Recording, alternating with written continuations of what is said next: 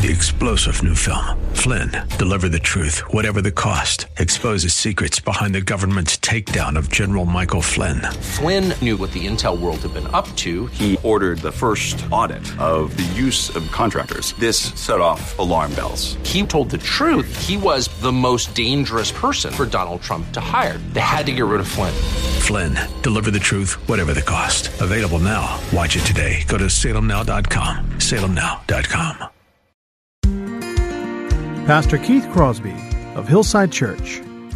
It is purposeful, it is intentional, it has a specific goal in mind because sacrifice is never mindless. I'm reminded that God never uses our suffering or sacrifice wastefully.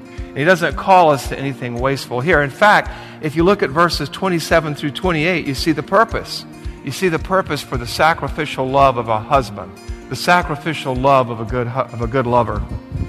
And it's he's loving his wife as Christ loved the church. I can see the promised land, though there's pain within the plan. There is victory in the end. Your love is my battle cry, the anthem for all my life. Every giant will fall, the mountains will move, every chain of the past you've broken into. All the fear of the lies, we're singing the truth that nothing is impossible with you. Oh.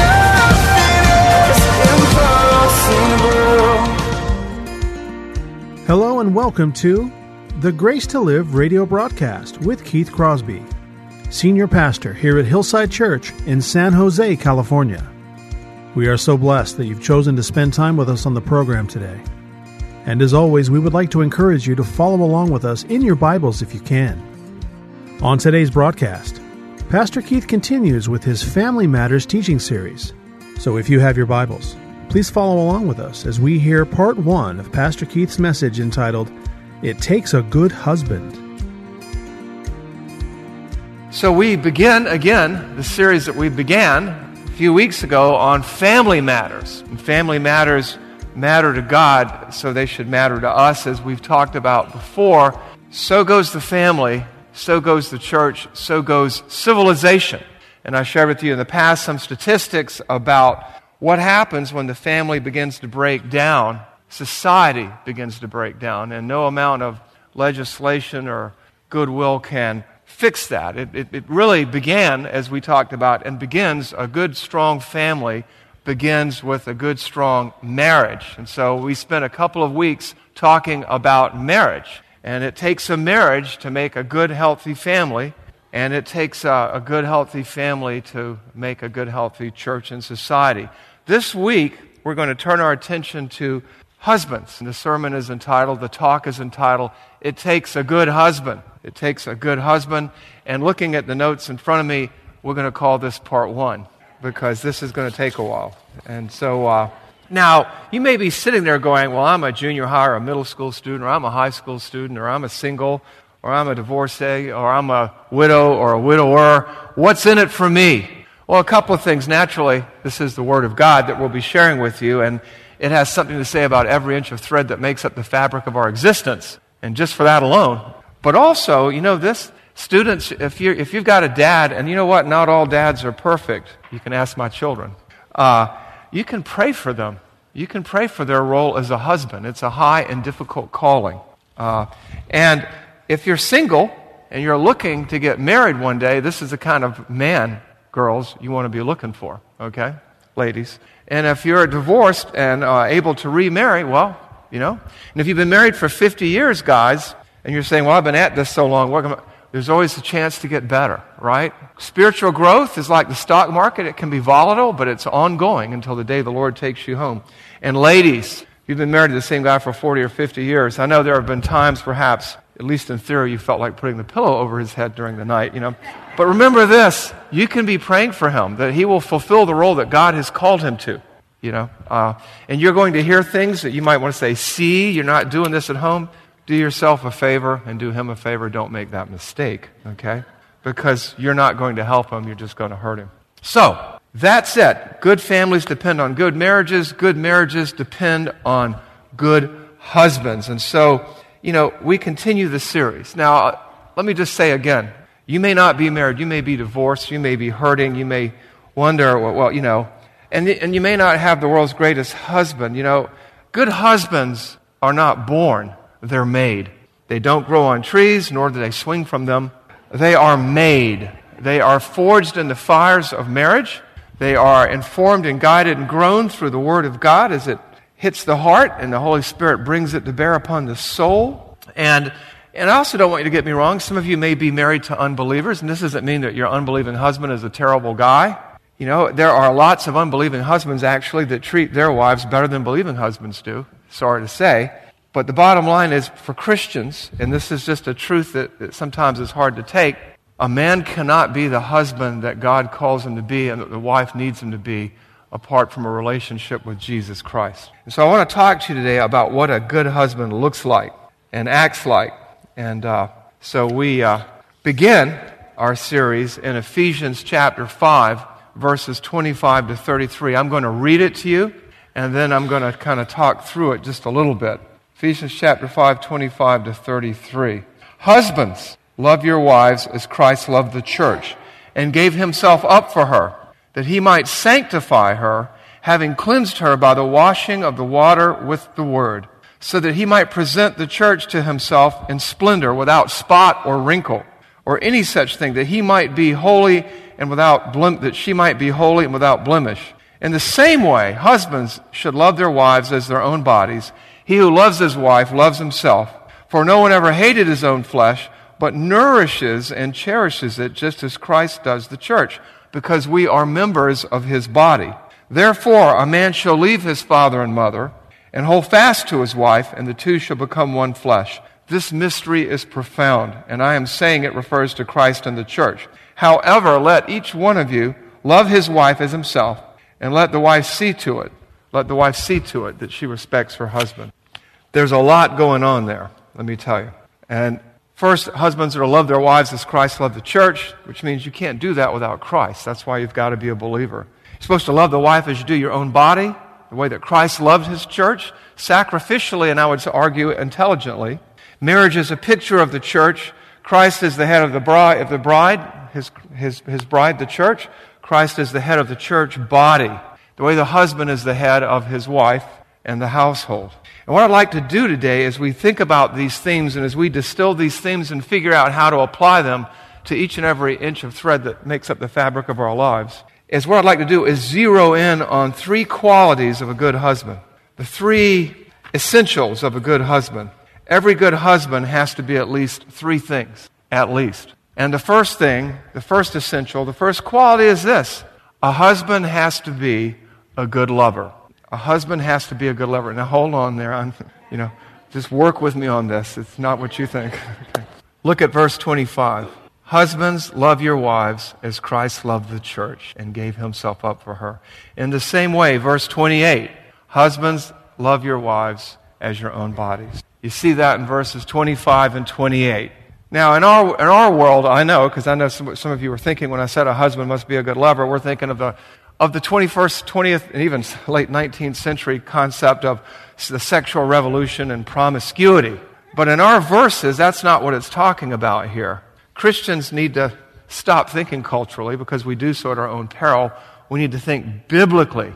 And a lover in the biblical sense here is someone who cares for another person sacrificially, often to his or her own detriment and at his or her own expense and sacrifice. Look with me again at Ephesians 5:25. It's right there. Husbands, love your wives as Christ loved the church and gave himself up for her. Now let me give you a biblical definition of love. What is a biblical definition of love? Love is benefiting another person with righteous words, actions, and deeds, with no thought of your, what you're going to gain from it. Love is benefiting someone through righteous words, actions. Those are deeds with no thought or idea of entitlement or what one will receive in return. And where do I get that definition from? It's in the Bible. It's a whole lot longer. I just shortened it for you. Where do you find it? You find it in 1 Corinthians chapter 13. 1 Corinthians chapter 13, uh, verses 4 through 8. Look with me at this passage. Love is patient and kind. Love does not envy or boast. It is not arrogant or rude. It does not insist on its own way. It is not irritable or resentful. It does not rejoice in wrongdoing, but rejoices with the truth. Love bears all things, believes all things, hopes all things, endures all things. Love never ends. Love never fails. So, that's what I mean by a lover. That's a picture of Jesus Christ. A good lover sacrifices, loves sacrificially for his family.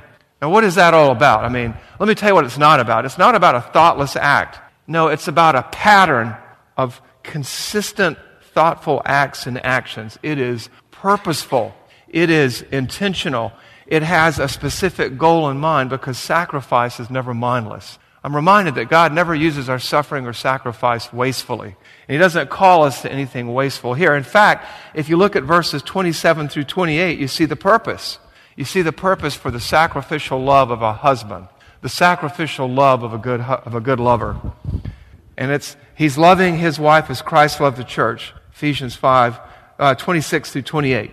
That he might sanctify her, that is, he might help her grow spiritually having cleansed her by the washing of the water with the word, so that he might present the church to himself in splendor without spot or wrinkle or any such thing, that she might be holy and without blemish. Our, our good love, our sacrificial love, is intended to benefit, to, to, to sacrifice for our wives, to sanctify them, to grow them, to be agents of change in their lives, to prepare them spiritually. That's what that's about. It's about helping her to renew and transform her mind. The goal is not only her temporal well being or physical good, but her eternal and spiritual growth and well being. That's what this is about here.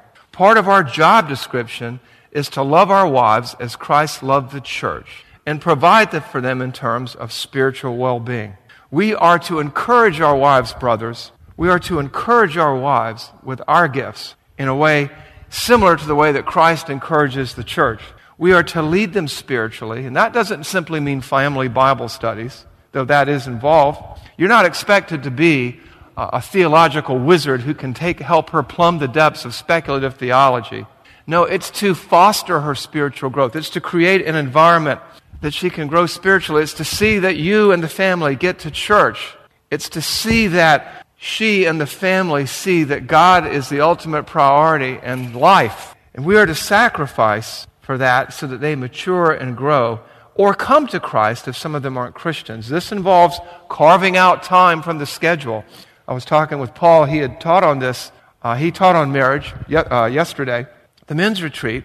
You know, it's looking at the schedule. If you've got a conflict on Sunday, maybe you got a softball game or a soccer game, cancel it because this is what counts. No one's going to remember who won. If you've got something, some extracurricular activity that gets in, in, in the way of church for your wife or your children or you, get rid of it because it is of no eternal value. I know the world pulls us in different directions, but we have to carve out time, attend church with her, find opportunities to serve with her in her whatever ministry she's involved in. Make time. It's inconvenient, yes, but then ask Jesus Christ about inconvenience. He can tell you all about it. You just pray with her three or four times a week. You can't do it seven days a week. Maybe you can. But prioritize your life and her life around God. That's what a lover does. That's what a lover is. Is that me and you guys? Well, I would say yes and no because we are, after all, like them, works in progress. And we haven't attained perfection yet. And God doesn't expect us to attain perfection this side of heaven.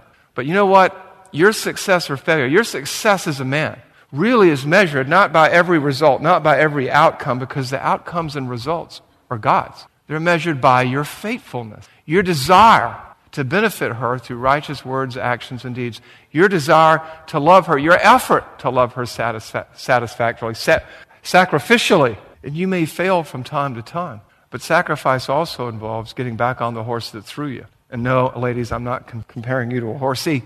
I'm just saying, you know, sometimes we have setbacks in our own spiritual walk, men.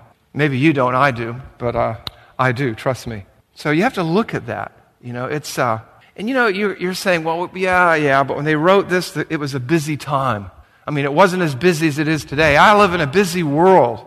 That was written in the olden days. That was written way back then when they were involved in agriculture, when they were just merchants. And, you know, the, think about this. In the, in the, when this was written, men were engaged in subsistence agriculture. They lived day to day, like most of the third world. They carved out and eked out a living from sunup to sundown. And they didn't get a 15 minute break every four hours or a one hour lunch break. They didn't get sabbaticals. They didn't get vacation days. They didn't get sick days. And when the sun went down, they didn't have lights they could turn on. And you know what? He's calling them to that. We've got much more leisure time today, don't we, guys? Don't we, ladies? You know. And some were slaves. Slaves in Egypt, slaves in Europe, slaves in Africa, slaves in America. I read a statistic that actually, and this, this just boggles my mind, that most slaves have more intact marriages than free people. I mean, go figure. Think about that. So when it says, Husbands, love your wives the way Christ loved the church, gave himself up for her, you're to be a lover, guys. You are to pour it on. You are to love her sacrificially, which means giving up things, giving up your preferences, giving up stuff, you know, giving up, dare I say, men things. So, a good husband is a good lover. He's a lover like Christ. And you probably noticed that I listed verse 28 there and I never got around to it. Well, that's because when we get into the second aspect of a good husband, a godly husband, a Christian husband, verse 28 comes into play. So, the second ingredient, the second aspect, the second characteristic, the second essential of being a good husband is being a learner. A husband is a lover, and a husband is a learner. Where is that in our passage? It's in verse 28. And the trouble sometimes is we don't read as thoughtfully or as carefully as we could. We kind of read through, we read too fast. In the same way that a good lover, a good husband, is sacrificial, loving his wife as Christ loved the church, husbands should love their wives as their own bodies. He who loves his wife loves himself. And you're probably going, huh? What? Where's that? I mean, where does it say he's a learner? What does it mean to love your own bo- love your wife as your own body? Look and think closer with me. Husbands should love their wives as their own bodies. First, there's a command there, so we should pay attention. How did Christ love the church? Sacrificially. How did Christ love the church? Completely. How did Christ love the church? Relentlessly. And what's going on here is this. Don't do this right now, but think about it. You know, stand in front of a mirror and look at your own body. Or, or if you need a, a, a visual, you can look at mine for now. Don't stare. But, um, like right now, my head hurts, and that tells me I have a cold, okay? If I don't get enough sleep, my eyes burn, and I know I need to take some rest, or my immune system's going to go down and my sinuses are going to kick up. When my back starts hurting, I know that I'm not exercising enough. Why? Because I live in this body. And, I, and living in this body for 58 years, I have come to be extraordinarily familiar with it. All of its idiosyncrasies, which I won't enumerate here today, but I know what makes my body tick. I know my a know. You know, I think it was Socrates who said, Know thyself, right? And it was the great social commentator, uh, Harry Callahan, who said, A man's got to know his limitations, right? And we have to know our wives the way we know our own bodies. We have to learn them. And what, what this really means is this you know, it, a lot of us would say, Yeah, I would die for my wife. I would give up my life for my wife the way Christ gave up his life for the church. I'd take a bullet for my wife. I'd step out in front of a car for my wife. I'd do all this. And a lot of us say that because we know it ain't never going to happen, right? It's never going to happen. But to love her systematically, to love her carefully, to love her thoughtfully, to love her thoroughly, to love her in an understanding way, that's so called a small sacrifice that many men don't want to make.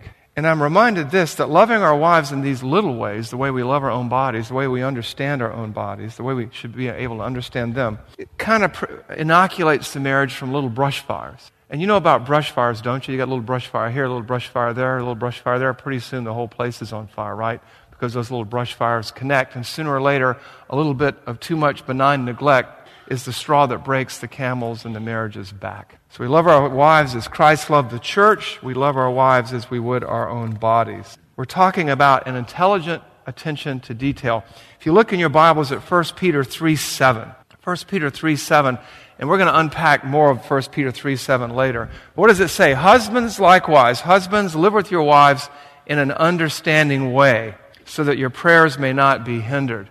And in, the, in an understanding way, there, uh, there are a couple of Greek words that could have been used. It, what it says there is according to knowledge. There is a theoretical knowledge in the Greek, and there is a practical acquired knowledge. There's textbook knowledge, and there's blocking and tackling nuts and bolts knowledge. And what it says here is love your wives according to a carefully acquired, studied knowledge. That's what it means to be a learner. That's what it means to be a learner. In the same way, husbands, men like you and me, have to understand our wives. Their real needs, not their felt needs their real needs, not sometimes just their stated needs. It, it's, uh, it's understanding their hopes and dreams and fears, what fulfills them, what doesn't, what encourages her, what doesn't. When is she trying to do too much? When do I need to step in? When do I really need to dig deep? When do I really need to stand back? How can I help her maximally? What does she need, really need to hear from me? And when does she need, need to hear no as well as yes? What does she really need from me, and what does she think she needs from me? How can I benefit her through righteous words, actions, and deeds in a way that will be uh, uh, meaningful, lasting, trust building, confidence building? We need to study our wives, men. We need to be learners. We need to learn our wives. We need to understand our wives, their needs, their strengths, their weaknesses. You know, it's, it's interesting because in the text it talks about nourishing and cherishing.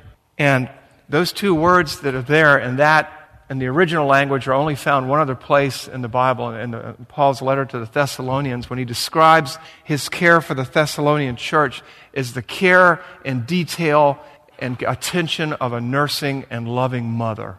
You think that's kind of wild, you know? This is only another place. But think of how a mother looks at her babe and learns the babe's coos and cries. And I'm not comparing your wife to a baby, men.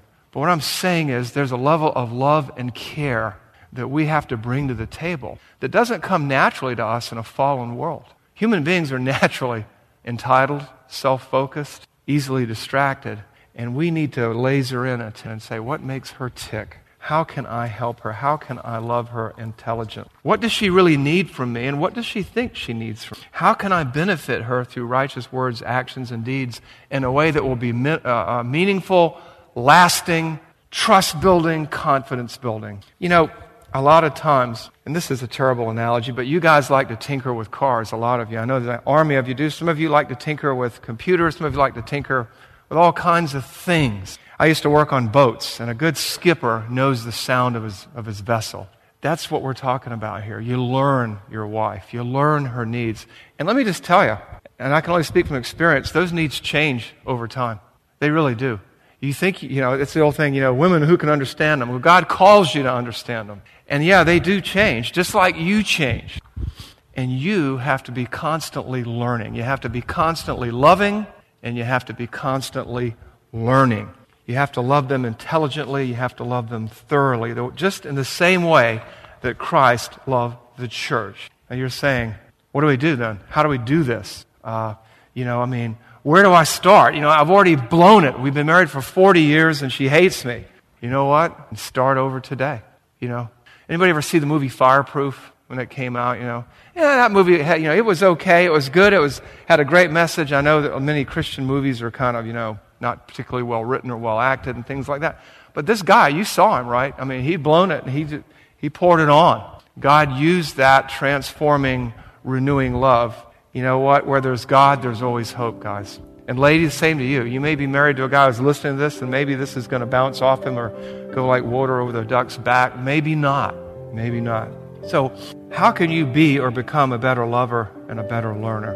Well, you can be involved with your wife spiritually in a growth group or an ABF. There are going to be ABF signups for next year, growth group signups for next year. You can read books about marriage. You can find an older mentor who's made all the mistakes that you've made and maybe survived and come back. Oh, you can read your Bible, that's for sure.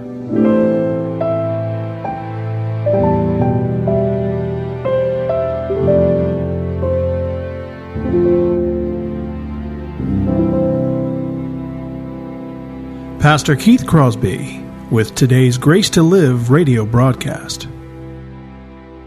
We are so grateful that you've chosen to spend this time with us today here on the program. And if you have questions about today's show, or if you'd like to hear more messages from Pastor Keith, then I would encourage you to visit our website, hillsidechurch.org. There you can listen to past sermons and other content from Pastor Keith just by clicking the Sermon Archive tab. And you can also find links to Pastor Keith's blog as well as the Out of My Mind podcast. The website is also a great place to connect with us here at Hillside. You can find information on our service times, ministry opportunities, and of course, you can browse our calendar of upcoming events. Again, all this and much, much more can be found by visiting our website, hillsidechurch.org. Well, we hope that you'll join us again next time on Grace to Live. But until then, I'm your host, Kevin Reeves, and on behalf of Pastor Keith and everyone here at Hillside Church, it is our prayer that the Lord will richly bless you, and thanks for listening.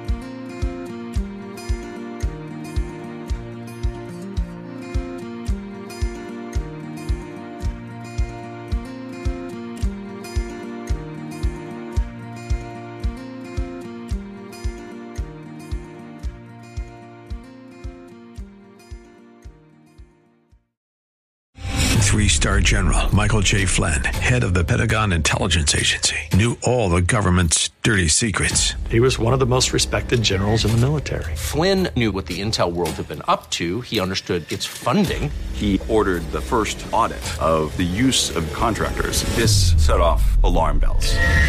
The explosive new documentary, Flynn, Deliver the Truth, Whatever the Cost, uncovers the facts behind this scandal. Flynn told the truth. He was the most dangerous person for Donald Trump to hire. I find out the worst enemy that I'm going to face in my life is right here in America. They took my assessment and they wanted me to change it. And I was like, I'm not changing it. They had to get rid of Flynn.